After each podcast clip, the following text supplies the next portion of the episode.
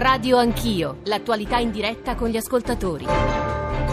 Sono le 9.09, Radio Anch'io, Radio 1, Giorgio Zanchini al microfono, mille leader, 50 paesi, il nostro presidente Mattarella, il ministro degli esteri Sergei Lavrov che parla questo pomeriggio alle 3, il presidente iracheno, ministri degli esteri di tutta l'area del Mediterraneo, sono tutti a Roma. Sono tutti a Roma per un vertice, quello di MED, Dialoghi Mediterranei, che ha la sua quarta edizione, che prova a radunare assieme nella capitale italiana eh, le figure di primissimo piano di un bacino geopolitico decisivo, centrale, basterebbero a dimostrarlo tutte le crisi degli ultimi anni, eh, si, si, dialoga, si ragiona, eh, non si giunge a conclusioni perché è un incontro, una conferenza, ma che è importante seguire ed è importante, crediamo, che noi di Radio 1, noi del servizio pubblico, cerchiamo di riassumere quello, quello che sta accadendo in queste ore, quello che si è detto sinora, quello che si attende per le prossime ore a organizzarlo. Ci sono il Ministero degli Esteri e l'ISPI, collegata con noi eh, da lì c'è eh, la nostra inviata che sta seguendo i lavori e che peraltro ha, ha intervistato eh, le figure più diverse, in primis quella del segretario generale della Nato, Jens Stoltenberg, che più tardi, fra pochi minuti, ci farà ascoltare e che dice una serie di cose a nostro avviso molto importanti sulla Libia, sul ruolo dell'Italia, ma anche quella di eh, studiosi e profondi conoscitori della situazione mediterranea e Paolo Magri, che è il direttore dell'ISPI. Azzurra, buongiorno e benvenuta.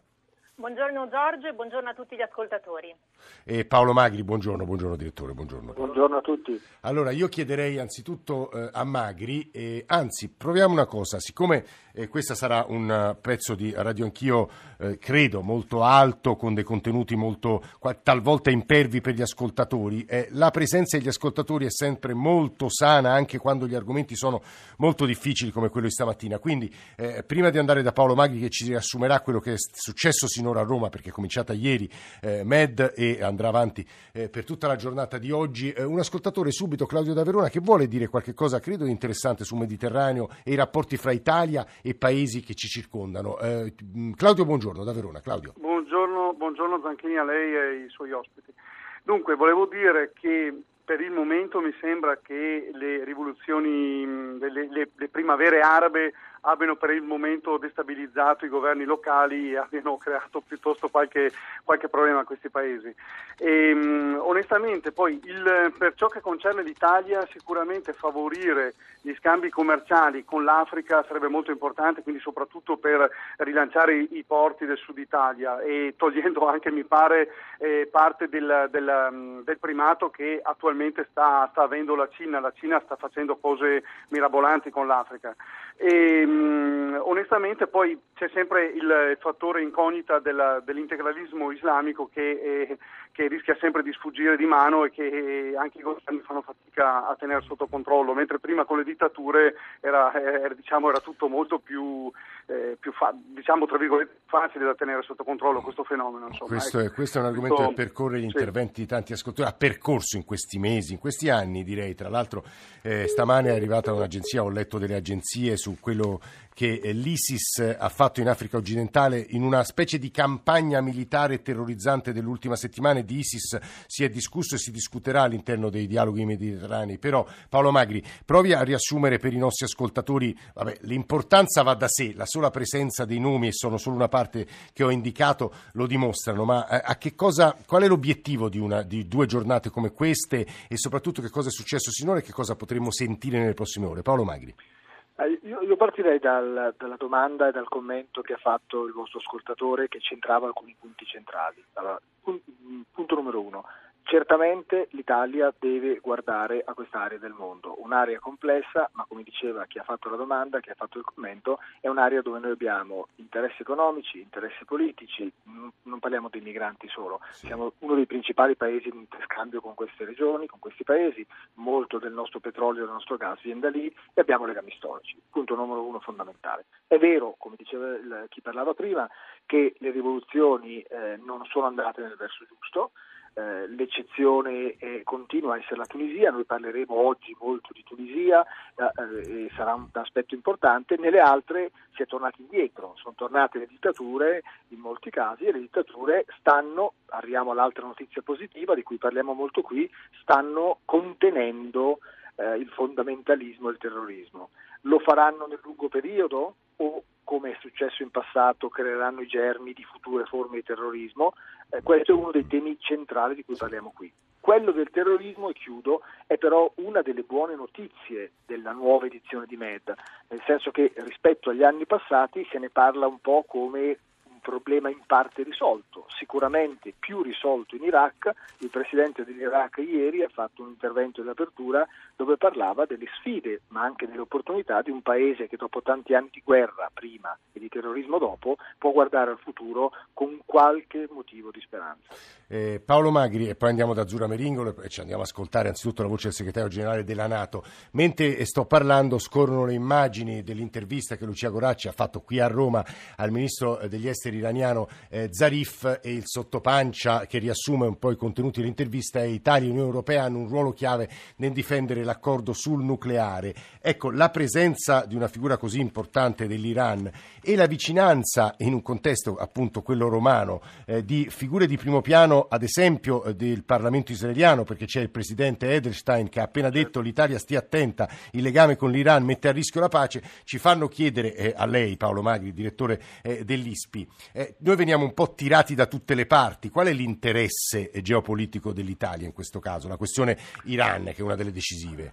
Beh, non siamo gli unici a essere tirati da tutte le parti. L'Italia dialoga con queste realtà diverse, ma noi quello che in questo momento è il leader indiscusso nella regione, la Russia, stia, sta dialogando in modo molto attivo contemporaneamente con l'Arabia Saudita, con la Turchia, con l'Iran e con, eh, con l'Egitto. Quindi eh, questo, in un sistema complesso come quello del Medio Oriente eh, le posizioni nette e profilate non necessariamente aiutano. Questo è proprio il punto di forza dell'Italia. Mm. L'Italia non è una potenza che interviene militarmente, cambia destini di una crisi, è una potenza che storicamente ha sempre avuto rapporti buoni, organici con le varie parti, le varie religioni, le varie realtà del Medio Oriente, tanto è vero, e vengo al punto che lei poneva, che noi facciamo una conferenza a Roma, alla quarta edizione, dove si alternano al podio nei vari anni, nei, vari, nei vari incontri, il ministro degli esteri Arabia Saudita e due ore dopo il ministro degli esteri iraniano, sì, sì. Eh, realtà del Golfo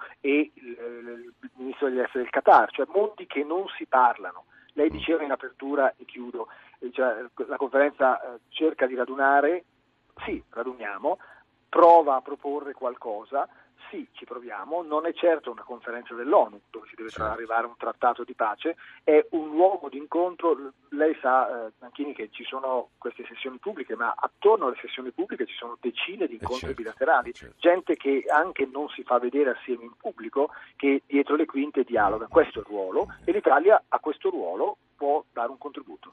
Eh, aggiungo soltanto, era Paolo Magri a parlare, eh, un frammento delle parole del ministro degli esteri iraniano eh, Zarif nell'intervista che gli hanno fatto stamane su Corriere della Sera Viviana Mazza e Paolo Valentino eh, che maramaldeggia un po' diciamo, sul, sui tempi della storia. Cito testuale, noi e voi, e parla degli italiani e degli iraniani, abbiamo una lunga storia molto più antica di altri paesi, ecco perché non cediamo alle pressioni così facilmente e si riferisce a Donald Trump, credo. Eh, la supremazia di una potenza non dura. Non significa che vogliamo ricostruire il nostro impero, semplicemente non ne riconosciamo nessun altro, perché cadranno tutti, come caddero l'impero persiano e l'impero romano, e qui riecheggiano parole di Giacomo Leopardi, ma insomma non ci avventuriamo troppo lontano. Azzurra, buongiorno di nuovo, Azzurra Meringolo. Raccontaci un po' il clima di queste ore, gli incontri che hai fatto e tra poco sentiamo la voce di Stoltenberg.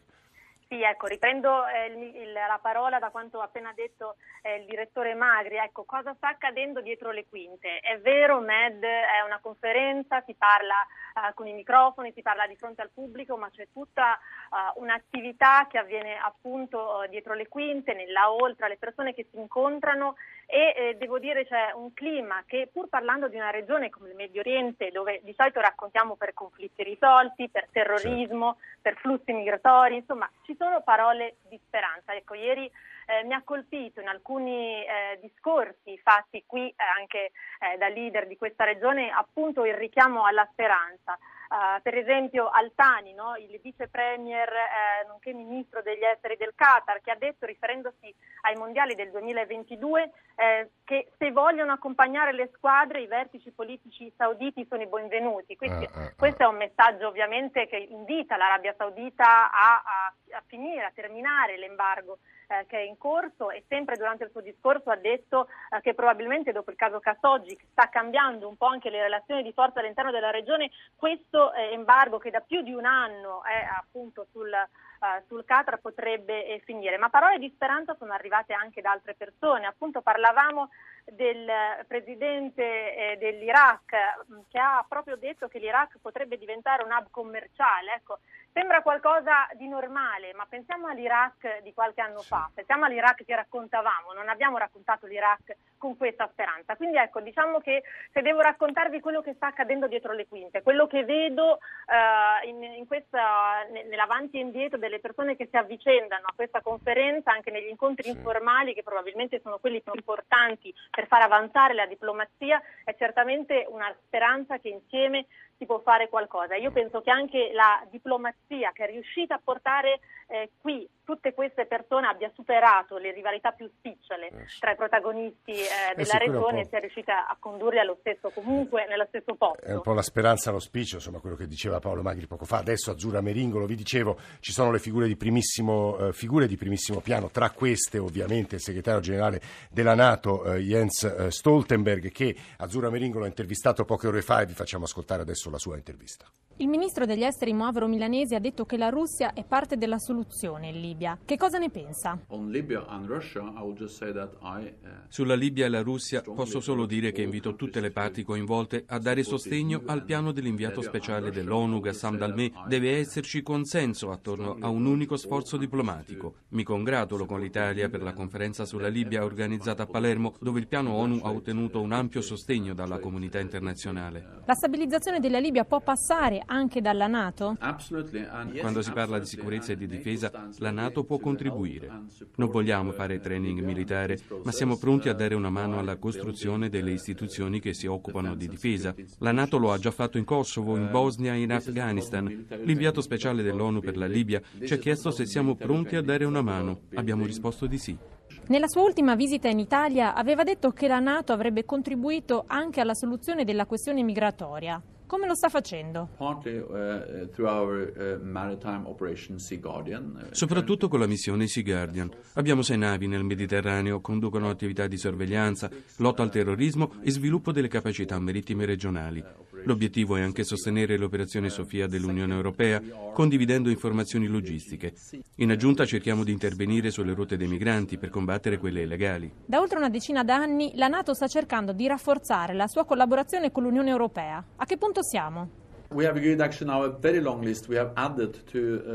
All'inizio ci siamo dati 42 obiettivi per aumentare la cooperazione, ma nel tempo sono aumentati e oggi abbiamo 76 progetti di collaborazione, iniziative che tendono a rafforzare la relazione. Abbiamo esercitazioni, ad esempio esercitazioni congiunte come quelle che si stanno facendo proprio in questo momento. Poi abbiamo avviato un'importante collaborazione sulle questioni cyber. La condivisione di informazioni al riguardo in tempo reale è molto utile. Poi cerchiamo di affrontare insieme le sfide ibride alle quali siamo esposti e poi collaboriamo sulla questione migratoria. Facciamo molte cose insieme e dobbiamo farne sempre di più perché abbiamo lo stesso vicinato e dobbiamo affrontare le stesse minacce. Il 94% delle persone che vive in Europa vive in un paese nato. La Nato sta cercando di collaborare anche con la Tunisia, che sembra però un partner riluttante. Uh, noi lavoriamo solo con chi vuole lavorare con noi. La Tunisia ci ha chiesto una mano per ricostruire le istituzioni che si occupano di difesa e sviluppare migliori capacità di intelligence. Noi abbiamo deciso di cooperare perché sappiamo che la Tunisia è un paese molto importante per la stabilizzazione della regione. Dobbiamo lavorare in questi paesi prima che nascano nuovi problemi. Prevenire è meglio che intervenire. È anche per questo che la Nato ha aperto una missione in Kuwait che si concentra proprio sul Medio Oriente? È un centro di addestramento regionale, è un progetto che portiamo avanti insieme all'iniziativa per la cooperazione di Istanbul. L'obiettivo della Nato è avere la possibilità di lavorare direttamente con questi paesi, perché questo aiuta a stabilizzare la regione e la stabilizzazione del Medio Oriente è essenziale per la nostra sicurezza.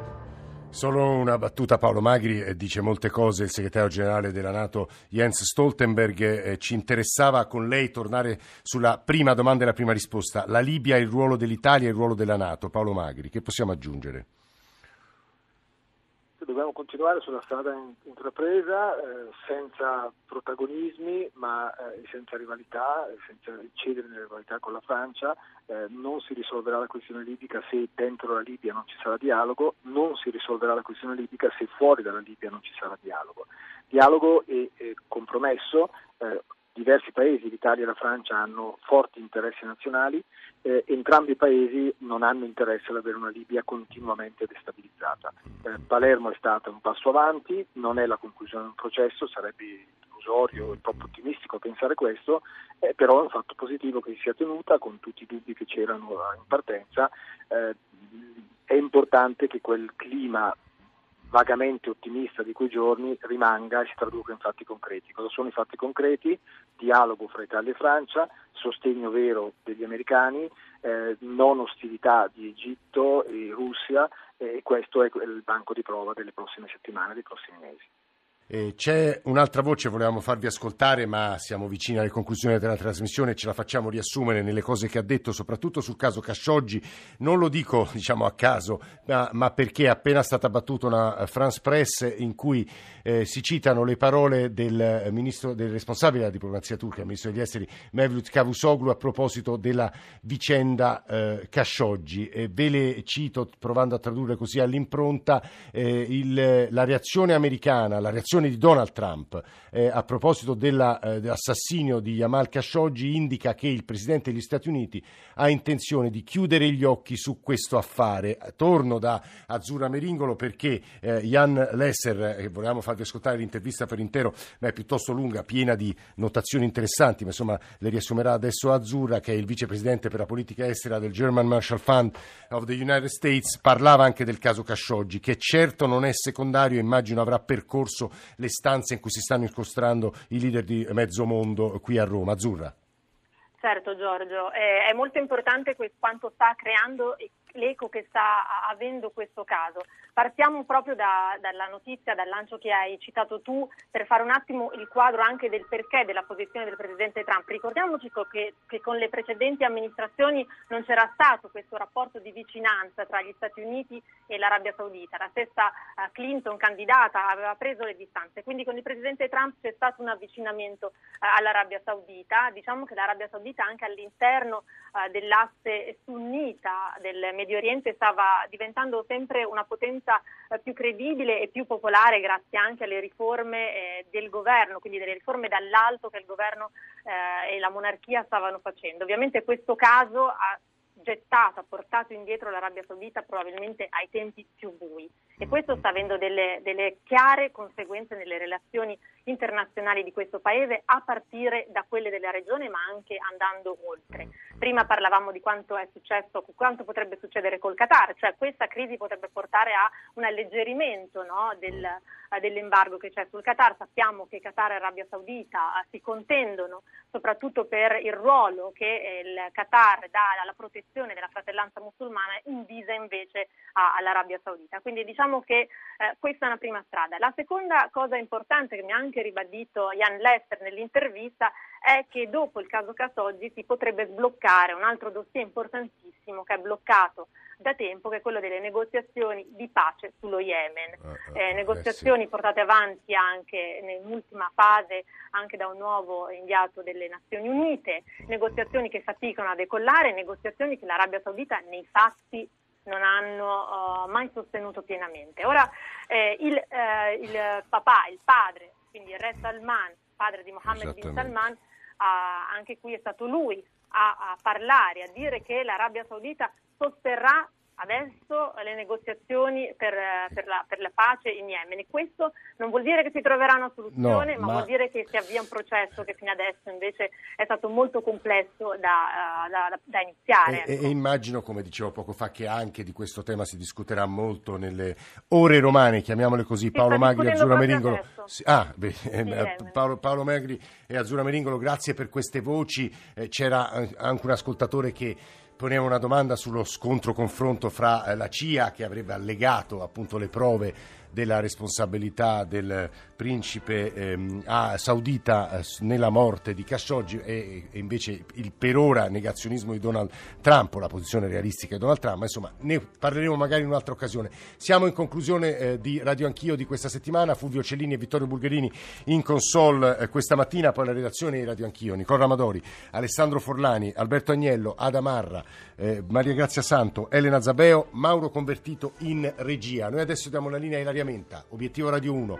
Eh, si eh, parlerà di nuovi imprenditori italiani tra innovazione tecnologica, risposte a problemi sociali. Buon fine settimana a tutti, l'appuntamento è lunedì mattina a sette e mezzo, Radio Anch'io Sport.